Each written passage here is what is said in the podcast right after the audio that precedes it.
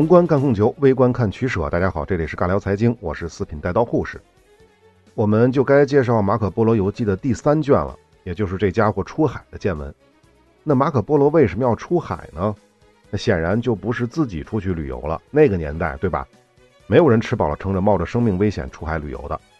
那用马可波罗自己的话说，就是忽必烈派遣他到海外执行公务，甚至还有秘密任务，韦小宝嘛，对吧？当然了，也包括他的回程，也就是回欧洲的这个行程，走的也是海路。所以第三卷的内容呢，就是海上的这些见闻。那么马可波罗把他在海外的见闻呢，分为大印度、小印度和中印度三个部分。听得有点懵是吧？他口中的大印度其实指的就是现在的印度次大陆，而小印度呢，就是东南亚地区，包括中南半岛啊、南洋诸岛，而中印度呢，则指的是阿拉伯半岛和东非等地。这一部分呢，马可波罗先介绍了当时海上贸易的商人所使用的船。简单的说呢，就是一层甲板，甲板下面是小船舱。根据船的大小呢，小船舱的数量不等，大约在六十个上下。每个船舱呢，可以容纳一名商人。至于货舱呢，吨位大的船呢，可以多达十三层。但是注意啊，这里说的十三层不是上下的关系，而是左右十三层，横向排列的。因为马可波罗说，这种船造的十分的精密，即便一个舱进水，也不影响其他各舱。哎，这个是不是听挺耳熟啊？这不就是水密舱吗？一般认为啊，水密舱的概念是欧洲人发明的，但实际上呢，中国的史籍记载了近代就已经出现了八槽舰，而且呢，据说在福建宁德出土的西汉船模当中呢，也出现了类似的结构。所以呢，这种设计理念呢，就进一步推进到了汉朝。那不过网上还有一种说法，认为中国古代船只的这个多槽设计呢，并不是为了实现后世的水密舱的作用，毕竟那个时候的密封技术还是比较落后的，所以呢，舱底的多槽设计其实是一种低成本且高效的加强船体结构强度的设计。那具体是怎么回事呢？我也不是很清楚，有兴趣的朋友呢可以进一步研究。但是就马可波罗的描述来看，它就是水密舱。好，我们接着说啊，马可波罗口中的中国大船。一般有四根桅杆、四张帆，也有的是两根桅杆。一般大吨位的船呢，需要三百船员，次一等的两百，再次的一百五十。那至于船只的吨位呢，马可波罗没有描述，只是说呢，每艘船能装五千到六千担胡椒。马可波罗说的这个担到底是什么单位？到底多重呢？我猜啊，就是普通人挑的担子，大概我觉得一百斤到头了吧。我们假设就是五十公斤吧。那么五千担就是两百五十吨，但是注意啊，这个仅仅是乘货两百五十吨，而不是排水量。而且呢，马可波罗还说，其实以前的船吨位更大，这是因为现在港口泥沙加厚，水深不足，所以只能建造较小的船舶。那么考虑到马可波罗吹牛的习惯啊，两百五十吨的载货量，嗯，打个对折吧，那也得有一百多吨，对吧？加上两百多船员、生活必需品等等吧，可以想象。宋元时期的海上贸易的船只，就是这种普通船只的规模已经非常可观了。要知道，哥伦布首次探访新大陆的旗舰圣玛利亚号，其吨位也就不过一百吨。我们都知道，中国古代最大的船就是郑和下西洋的宝船。虽然宝船的大小呢一直有争议，但是肯定小不了的。明史当中记载，宝船高大如楼，底尖上阔，可容千人。再有啊，一本《白图泰游记》当中也记载过。宋元时期呢，往来于印度洋的中国海船的情况是这么说的：大者张十二帆，载一千人，其中六百名水手，四百名士兵、弓箭手等。大船用二十至三十摇橹，每橹十五至三十人摇，单是操作摇橹就需要三百至九百人。这个伊本白图泰呢，是一个摩洛哥的旅行家，他到中国的时间呢，大概比马可波罗要晚个几十年吧，也是元朝时期。最关键的是啊，一本《白图泰游记》的可信度特别的高，而他说的又不是说明朝的宝船，还只是说元朝的时期，就是宋元时期的印度洋的中国大船的这种情况。那他的描述就是载一千人，十二帆，可想而知，那这个吨位，我觉得应该是起码上千吨了啊。总之呢，就是宋元时期中国航海业和造船业世界领先，这个呢是毫无疑问的。好，接下来马可波罗介绍了东洋岛国日本。那他的原话呢是：日本是一个东洋的海岛，位于大陆或者蛮子海岸一千五百英里的海上。这个岛的面积很大，居民面目清秀，体格健壮，举止文明，崇拜偶像。他们不受任何外国势力的控制，只受自己君王的统治。他们的黄金产量极其丰富。不过呢，君王从不让黄金任意输出，很少有蛮子省的商人来这个国家。其他地方与该国的航海往来也不是很多。说呢，曾经有去过日本的人呢，告诉马可，日本皇帝的宫殿呢是黄金做成的，房间内各种摆件也都是纯金打造。巴拉巴拉巴拉，而且这里盛产珍珠。嗯，如果不是马可波罗亲自去过的地方，他确实可以更加的肆无忌惮的吹牛。所以呢，这段大家听听就得了啊。实际的日本在这个时候什么情况，大家应该都清楚，我就不多说了。也不知道是不是因为日本的这么富啊，打引号的富，所以呢，忽必烈就想要征服日本。然后马可波罗就描述了元朝征日本的经过。那这部分呢，跟我们熟知的情况差不太多，我就讲两个我们不太熟悉的吧。第一呢是说蒙古大军曾经攻克日本的一座城市，而且还屠了城，但其中呢有八个会魔法的人很难对付，因为砍头对他们是无效的。说是因为他们的右臂当中呢嵌入了一种宝石，可以抵挡任何铁器的伤害。哎呀，看到这儿的时候，我真是觉得啊，怎么说这不就是镶了符文就物理免疫了吗？那游戏里的物理免疫是不是跟马可波罗学的呀？就不知道了。但是可笑的是呢，后来呢蒙古人发现了这个秘密。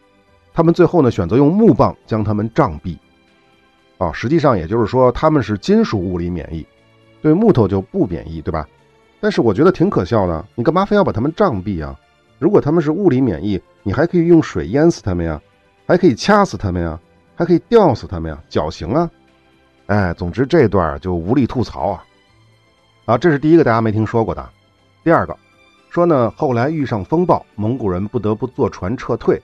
但是呢，风暴造成了不少船只的沉没，大概有三万的蒙古人呢漂流到了某个荒岛上，因为是沉船了嘛，所以没有武器，没有食品。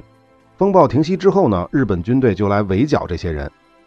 可没想到的是，蒙古人呢竟然趁机偷了日本人的小船儿，当然不是一只小船，是很多小船，因为三万人嘛，对吧？并航行到了某个大城市，将其占领。那这个大城市是哪儿呢？据说可能是大阪。之所以能够轻松地占领这座城市，原因是城里几乎没有男性，那蒙古人就是吧，你懂的，就开始，嗯，当然了，很快啊，日本军队就追上来了，围困了这座城市，据说时间长达六个月。那最终呢，蒙古人还是投降了。那至于投降之后发生了什么，马可波罗就没说了。但是大家可以想象啊，这些蒙古人在大阪干了这么多坏事儿，长达六个月之久啊，那肯定好不了啊，那估计死相都比较惨了。好，关于日本就说这么多吧。接下来呢，马可波罗继续从泉州出发，航行了一千五百英里，经过了一个海湾，就抵达了占城国。这占城指的是哪儿呢？指的是现在越南的中南部。那么现在越南的北部呢，被称为安南或者交趾。我之前说过啊。那关于这个海湾，就是经过的这个海湾，显然就是北部湾了。那战城呢，可以说的有两点。第一呢，是说这里的年轻女子出嫁之前要经过国王的检验，说白了就是国王看上了。人就留下，看不上才能嫁人。马可波罗说啊，他一二八五年经过此地时，战城国王一共有三百二十六个子女，那可想而知了，这哥们儿到底有多少老婆啊？那么第二呢，就是战城出产大象，每年呢会向元朝进贡二十头。此外呢，这里还盛产沉香木。然后马可波罗继续向南和东南行驶了一千五百英里，抵达了大爪哇岛。根据一些资深的航海家说，这里是世界上最大的岛，方圆三千英里。另外呢，这里盛产各种香料，包括胡椒、肉豆蔻、生姜、丁香等等这些值钱的香料和药物。那么大爪哇岛的人呢，从泉州等南方汉地来的商人那里呢，赚取了大量的黄金。那这里补充两句了啊，从距离上看，马可口中的大爪哇岛肯定不是现在印尼的爪哇岛，大概率呢应该是加里曼丹岛。中国历史上呢，一般称其为婆罗洲。那现在这个婆罗洲呢，西北小部分属于马来西亚，就是东马；那更大部分呢属于印尼。此外呢，还有一个小国家就是文莱。为什么说这里不是爪哇岛，而是加里曼丹岛或者叫婆罗洲呢？一方面，真正的爪哇岛是位于加里曼丹岛以南，按理说呢，马可波罗应该先经过加里曼丹岛，才有可能登陆爪哇岛。其次呢，马可波罗也说了，这个岛的面积极大，方圆三千英里，而婆罗洲正是亚洲的第一大岛，面积七十多万平方公里，世界第三，相当于中国青海省那么大。而世界前两大的岛屿呢，分别是格陵兰岛和新几内亚岛。前者格陵兰岛呢是二百一十七万平方公里，而我国面积最大的新疆也才不过一百六十多万平方公里，而后者的新几内亚呢七十八万平方公里，比婆罗洲略大一点儿，而且跟婆罗洲也挨着。至于爪哇岛呢，面积将近十四万平方公里，虽然面积也不小，但比起婆罗洲的七十多万平方公里，那还差的挺多的。当然了，不管是爪哇岛还是婆罗洲，都盛产香料。也属于后来欧洲人定义的东印度群岛的范畴之内，那也有资料说是香料群岛的范畴之内，这个不重要啊。有意思的是呢，马可波罗说啊，大爪哇岛距离太远，所以皇帝没有征服这里。可实际上呢，在一二九二年到一二九三年，也就是马可波罗离开中国之后，这时候应该在路上啊，元朝还真的派兵讨伐过南洋，只不过呢，目标不是婆罗洲，而是真正的爪哇岛。我相信这个故事啊，大多人都没听过啊。那我们就讲两句。当时啊，跟元朝关系最好的蒙古汗国，前面说过啊，就是伊尔汗国。但问题是啊，金帐汗国和察合台汗国都不鸟忽必烈。金帐汗国咱们前面讲过，那么察合台汗国呢，是成吉思汗的次子察合台的封地。呃，最早呢就是西辽那一带，后来呢向东最远扩张到了新疆境内，垄断了天山南北。也就是说，元朝要跟自己关系最铁的伊尔汗国，也就是波斯为中心这儿呢，保持陆上交通的话，必须要经过察合台汗国的领地。但是呢，一二七五年，察合台汗国与元朝的关系正式决裂。自此之后啊，忽必烈一直想通过海路与伊尔汗国保持联络。想要走海路当然是没问题的。元朝攻灭南宋之后呢，东南沿海如泉州之类的。海港，以及那些不管是中国啊还是阿拉伯的。航海商人，自然都可以为。忽必烈所用，但即便是如此，元朝依旧要保证海路的安全。那最好的办法呢，就是让南洋的这些小国都臣服于大元。因此呢，一二八四年，忽必烈呢派色目人一黑迷失从泉州出发，出使西兰，也就是斯里兰卡。一路之上呢，接受了南洋十国的臣服。一二八五年，元朝派兵驻扎占城，作为他们的航海基地。一二八七年，又派人招抚了印度南部的朱罗人，这个朱罗人应该就是现在印度的泰米尔人的一支。但是呢，也是在这个时期，也就是十三世纪，爪哇岛上崛起了一个新兴的国家，叫做信喝沙里国。方便讲故事呢，我们就管它叫爪哇国吧。至于他君主的名字呢，非常的拗口，我都念不过来，就不念了啊，就说爪哇国的国王就完了。这个爪哇国呢。是受印度教和波斯教文化影响比较大，所以呢，他们的国王自称万王之王。在崛起之后呢，不断的扩张，尤其是远征了苏门答腊岛，击败了三佛齐。这个三佛齐啊，可以简单理解为从苏门答腊岛兴起，后来统治了包括苏门答腊岛加马来半岛加爪哇岛的一个受佛教和印度教影响的国家。公元一二八九年，元朝派特使招安爪哇国。但是人家自称是万王之王啊，那肯定是不能答应啊！而且呢，还给元朝使者的脸上刺了字，那忽必烈啊，是不是能不恼吗？公元一二九二年，三年之后，忽必烈决定杀鸡儆猴，让南洋各国都知道知道谁才是老大。他的原话是这么说的啊：“卿等至爪哇，明告其国君民，朝廷出于爪哇通使往来交好，后赐诏使孟佑成之面，以此进讨。”这段不用解释了吧？这是干嘛呢？这就是远征爪哇国呗。为了打这场跨洋的战争，原始记载说，忽必烈派遣了十万大军、上千艘战船，而且还准备了一年的粮食。这句话我没太看懂啊，到底是说准备了一年吃的粮食呢，还是花了一年时间去准备粮食？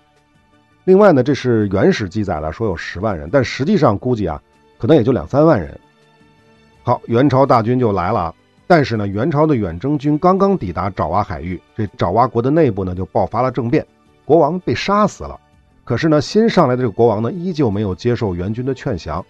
那元军就不客气了，里应外合，三次击败了对手，最终迫使国王投降。而元军呢，获得了财物价值五千万两白银。五千万两白银啊！大家还记得我们前面说过元朝一年的政府收入吧？根据马可波罗的说法，我们计算之后是两个版本啊，分别是两千七百万两和八千万两。所以啊，五千万两白银这个数字啊，只能呵呵一下，这个大概率是不靠谱的。但是注意啊，这个不是马可波罗说的啊，这是原始上说的啊。但是不管怎么样吧，是不是感觉这场仗打得太轻松了？确实是这样。据说当时元朝的士兵呢，披甲率百分之二十，配备大量的弓弩，还有重装的长矛和重斧步兵，重斧啊，斧头的斧。而爪哇士兵呢，基本上都是上身赤裸，腰间就裹一块棉布，武器呢，则是弓箭啊、竹矛啊、短刀啊之类的，最多是那些贵族能配得上利刃和长矛。不仅如此，前面也提到了，元军是里应外合，是有内应的。那内应是谁呢？这个人呢是老国王的女婿，叫罗登韦查耶。这哥们呢很早就跟元朝政府写过信，说自己可以做内应，而且还提供了爪哇岛的地图啊、户籍啊、相关材料之类的情报。这也是元朝胜得如此轻松的原因之一。那么按理说呢，这场战争就应该以元朝完胜、轻松完胜告终了吧？并没有。这位韦察耶同学啊，突然反水了，杀死了三名元军的将军，打了蒙古人一个措手不及。而且呢，接下来韦察耶的军队呢，从不与元军正面作战，而是利用一切的可能搞战术偷袭。这就让蒙古人呢非常的不适应。而且呢，当时处于利用季风返回中国的最后期限，否则就要再等六个月。因此呢，元军只能且战且退，最终呢登船撤离了。北察耶在赶走了蒙古人之后呢，则顺势统一了爪哇岛，建立了满者伯夷王国。这也是一个在东南亚很强大的王国。那至于忽必烈呢，看到了打赢了又打输了的远征军，肯定是更生气了，扬言要再派十万大军征讨爪哇。但是第二年他就挂了，那么这事儿呢就不了了之。好，以上呢就是这场元朝远征爪哇的战争，出兵大概是两三万人，死亡超过三千人。这死的人呢，基本上都是后来被韦察耶杀死的。因此呢，总的来说，这是一场得不偿失的远征，既没有征服爪哇，也没有能够起到杀鸡儆猴的作用。这部分说的差不多了啊！再次强调啊，这场战争爆发的时候，马可波罗正在返回欧洲的路上，大概率呢，应该是在印度洋上飘着呢。所以呢，游记当中对这个内容是只字未提，非常非常合理啊。那么，关于信和沙里国、满者伯夷王国以及前面提到的三佛齐帝国，都曾经是南洋的大国。我也找到了他们曾经的疆域图啊。如果要看的话，关注我的微信公众号“四品带刀护士”，关注之后回复关键词“马可波罗”就可以看到了。好，我们接着说游记啊。马可波罗说啊，他从战城出发，向南和西南的海道行驶了七百英里，会路过两个岛，较大的呢叫孙陀岛，较小的叫昆仑岛。那么这两个岛没有人烟，所以没啥可说的。这两个岛的位置呢，应该就是现在越南南端的昆仑群岛的主岛和旁边的小岛。那个小岛叫做拜敬岛。那么离开这两个岛，向东南行驶五百英里，抵达了罗湖国。马可波罗特别强调说，这是一个广大而富裕的王国，位于大陆的临海部分，其位置险要，足以保护自己不受任何仇敌的攻击。倘若他易于攻取的话，大汗肯定会毫不犹豫地将它纳入自己的版图。那么罗湖国是哪儿呢？如果按照马可波罗的说法，从越南的南部向东南航行，应该抵达的是婆罗洲，直线距离呢九百公里左右，那跟这五百英里呢基本上能对得上。但问题是，罗湖国在中国的文献记载中指的不是婆罗洲，而指的是现在泰国湾以北的一个王国，它的首都呢在罗湖城，那具体位置呢是现在泰国的华富里。那这个王国后来跟暹罗合并了。被称为暹罗湖国。根据后面马可波罗对罗湖国的描述，我可以断定这里确实不是婆罗洲，而是泰国湾。马可波罗说啊，这里盛产苏木，苏木就是类似于巴西红木，是做染料的，红色染料的。还有呢，就是遍地黄金，出产大象。再有呢，这里向外输出非常漂亮的贝壳，在其他国家呢会作为货币使用。而且国中荒凉多山，很少有外人来旅游，因为国王不希望外人知道国中的财富和其他秘密，因此呢，尽可能的阻止外来的游人。我们知道婆罗洲是并不盛产苏木的，而泰国南部则有分布。还有呢，马可波罗说这里盛产一种叫芒吉士的水果，这种水果呢如柠檬般大小，味道甜美。这什么呀？芒吉士啊，其实就是山竹，这是典型的泰国特产。那最后呢，也是最关键的，这里位于大陆的临海部分，不是岛屿，所以啊，马可波罗一定是搞错了航海的方向，要么就是记错了。好，那么下一站，罗湖国以南五百英里连续的两个岛屿，分别叫做彭丹或者叫盘潭，再有一个就是马六甲。那前者这个彭丹岛呢，是一个无人岛，即现在印尼的宾坦岛，位置上紧邻新加坡。那后者听名字就知道，就是马六甲嘛，马来半岛的最南端。但是呢，这个指的是马来半岛的马六甲，它不是岛屿。所以呢，应该是马可波罗搞错了，或者呢，马可波罗口中的马六甲呢，其实就是现在的新加坡。只不过呢，实际上马六甲海峡的岛屿是非常多的，远不止两个。海峡的东端除了新加坡岛和宾坦岛，较大的岛屿呢，还有什么巴旦岛、布兰岛、苏吉岛、伦庞岛等等等等。那具体是哪个，我们就不纠结了。继续出发，从彭丹岛向东南一百英里，抵达小爪哇岛。虽然这个叫小爪哇岛，但实际上方圆不下两千英里。还记得吧？婆罗洲是方圆三千英里，小爪哇岛是方圆两千英里。那这个小爪哇岛呢，也不是现在的爪哇岛，而是苏门答腊岛，现全境属于印尼。那关于这儿呢，马可波罗提到岛上有八个王国，各自有各自的语言，盛产香料、药材等等。马可波罗说啊，自己访问了该岛的八个王国当中的六个。那关于岛上的王国，我们就不一个一个的介绍了，只说这个大岛上的见闻，就不区分哪个王国啊，因为这个王国的名字都非常拗口。另外呢，说了大家也记不住。首先呢，马可波罗说，航行到苏门答腊岛某处之后呢，再向南就看不到北斗星了，甚至看不到大熊星座。这是为什么呀？自然是因为马可波罗进入南半球了，而赤道呢，差不多就是从苏门答腊岛的中间穿过的。其次呢，马可波罗透露了自己船队的规模。因为他说啊，曾经在岛上的某地逗留了五个月，而与他随行的两千多人呢，不得不上岸居住。大家注意了吗？足足两千多人啊，所以这个船队应该是不小的。至于是不是真的有这么大呢？那就不知道了。好，那下面就来说一说岛上的稀罕物。马可说啊，大家应当知道，他说的这个大家指的是欧洲人啊。说啊，有关身体干瘪的小矮人是出自印度的说法，完全是无稽之谈。因为这样的人呢，是在小爪哇岛上制造的。其方法如下：这个国家啊，出产一种较大的猴子。这猴子啊，长得有点像人，就是脸长得有点像人。有些当地人呢，就以捕捉这些猴子为业。捉到之后呢，就把它们身上的毛全都剃光了，就留下下巴颏和人体长毛的部位不剃。然后呢，把它们制成干尸。用樟脑和其他药剂加以保存，那猴子经过这样的加工呢，就变成了一种小人儿的形态。然后呢，再将它们装到木箱当中，卖给商人，销往世界各处。但这终究呢，不过是个骗局。印度及其他任何国家，无论怎样的野蛮，也绝对没有这样一种形态的小人儿。那刚才这一段呢，实际上就是给欧洲人科普一下。就说你们拿到的那个小人啊，不是真的人，是猴子做的。我告诉你是怎么回事就这意思。好，说完这个小人的制作啊，再来说食人族。说岛上有野蛮的土人会捕捉迷路的人，不仅会将他们杀死，还会吃他们的肉。但是呢，马可吹牛 说啊，他们以实际的行动赢得了土人的信任，还从土人那里得到了食物和其他必需品。不过呢，该岛另有一个王国。有比食人族更为恶心的习俗，说这个王国里啊，如果家里有人生病了，首先家属就会请巫师。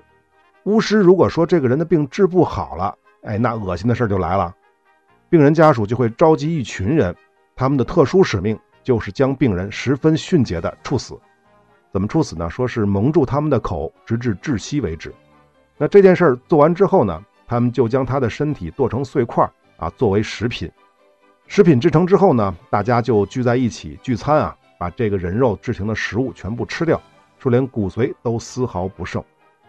那关于这个习俗呢，马可波罗解释说，他们之所以这么做，是因为他们认为啊，死者的身体如果有任何一个部分没有被吃掉，那必定会生出虫来。那这些虫呢，因为缺乏营养，难免也会死。而虫子的死亡呢，就证明死者的灵魂还在遭受痛苦的惩罚。所以是吧？你懂的。而且马可还说，如果当地人捕获外乡人，而此人又没有钱赎身的话，那这个外乡人呢，也会被他们杀死并吃掉。那看到这儿，我就开始怀疑了，这应该不是什么信仰的事儿，纯粹就是喜欢吃人肉啊。好，不扯这个食人族了。那么苏门答腊岛上还有什么其他稀罕事儿呢？马可说啊，岛上的某国当中呢，有一种长着尾巴的人，尾长一指距，就是一个指头那么长。跟狗尾一样，不过上面没有毛。它们生活的区域呢，仅限于山区。那这段呢，就有点玄幻了。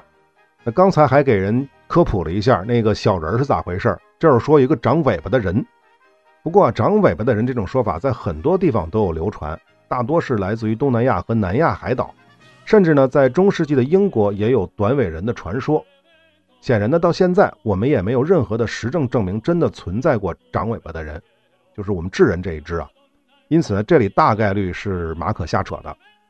好，以上就是苏门答腊岛的稀罕事儿了。那还有一些不怎么稀罕的，比如马可波罗提到这里的印度坚果，就是椰子了。还有一种可以替代酒的植物饮料，学名叫光狼。那再有就是一种木头，说如铁一般硬，放到水里就沉底儿。当地人会用它来做短矛，用火烤之后呢，可以刺穿任何甲胄。而且当地人呢不会用它来做长矛，因为那样就太沉了，一般人拿不动。那讲到这儿呢，我第一个想到就是什么紫檀啊、乌木啊、沉香木之类的。可是马可还说，这种木头的木髓经过处理，可以变成类似小麦粉之类的东西。用来制作糕点和面食，味道很像大麦面包。哎，这就不对了。那这应该就不是什么檀木、乌木、沉香木了啊！我查了一下，这玩意儿就应该是西古椰呀。西谷椰是什么东西啊？就这种椰树成熟之后，茎髓里的细胞呢充满了淀粉颗粒，经过加工之后就是西米粉或者西米粒。西谷椰普遍分布于马来半岛、婆罗洲、爪哇、苏门答腊岛以及所罗门群岛、圣克鲁斯群岛等地。在大米没有传到南洋诸岛之前，西谷椰是当地人最重要的淀粉来源。比较普遍的食用方法包括摊薄煎饼、做面包，或者呢是做成米糊之类的。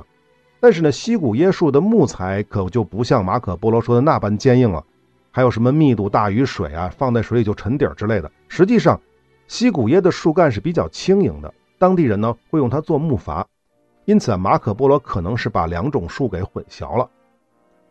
好，苏门答腊岛就说的差不多了啊，继续出发啊！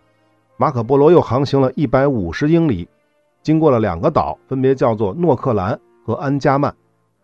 这个诺克兰呢是没有什么文明政权的，土著人跟野兽无异，男女呢都不穿衣服。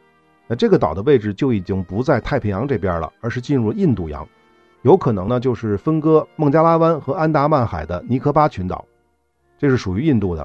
那关于这个岛呢，中国文献当中呢也有记载，被称为裸人国，这跟马可波罗说的非常像啊。明朝人写的《瀛崖胜览》当中说：“见翠兰山在海中，彼处之人巢居穴处，男女赤体，皆无寸丝，如兽畜之形。”还是那句话，这就跟马可波罗描述的非常像了。那再说安加曼，那安加曼其实就是尼科巴群岛北面的安达曼群岛，现在也是属于印度的啊。马可说呢，这里也没有文明政权，但是有意思的是，这里的土人最凶残和最野蛮的种族，他们的头部、眼睛和牙齿都很像狗，而且呢，他们性情残暴，凡是不属于他们族内的人，一旦被抓住就要被杀，而且还要吃了他。这就是印度洋海岛上长得像狗一样的食人族。关于这个食人族，就是安加曼的这个食人族呢，不只是马可波罗说过。南宋朱藩志的《海上杂国·燕陀蛮国》当中就记载说：“山中之人身人黑漆，能生食人，传人不敢以岸。”就是说这个山里的人啊，长得特别的黑，能生吃人，所以路过的船呢就不敢靠岸。那这里说的就是安达曼群岛了，只不过呢，宋朝人没有说这里的人长得像狗而已，只是说他们长得黑。好，那么接下来呢，马可波罗应该继续向西航行，就该到印度次大陆了。那关于这段呢，我们下期再接着聊。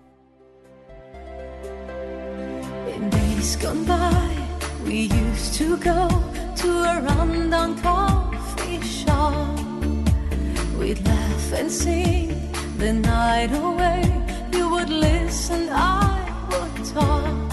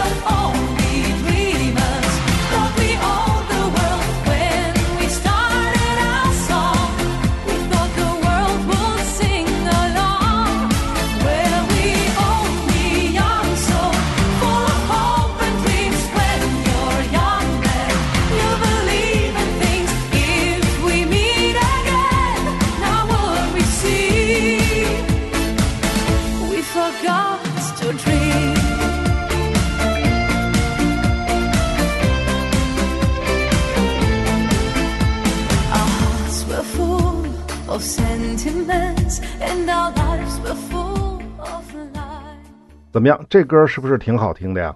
这是我最近发掘出来的一个德国女歌手，她的声音非常非常的好听，她的这首歌也非常好听，叫《Only Dreamers》。这还不是她最受欢迎的歌，大家可以自己去发掘一下，听听她其他的歌，特别推荐啊！这个歌手的名字叫做海伦娜·费舍尔。好，推荐完毕啊，我们下期再见。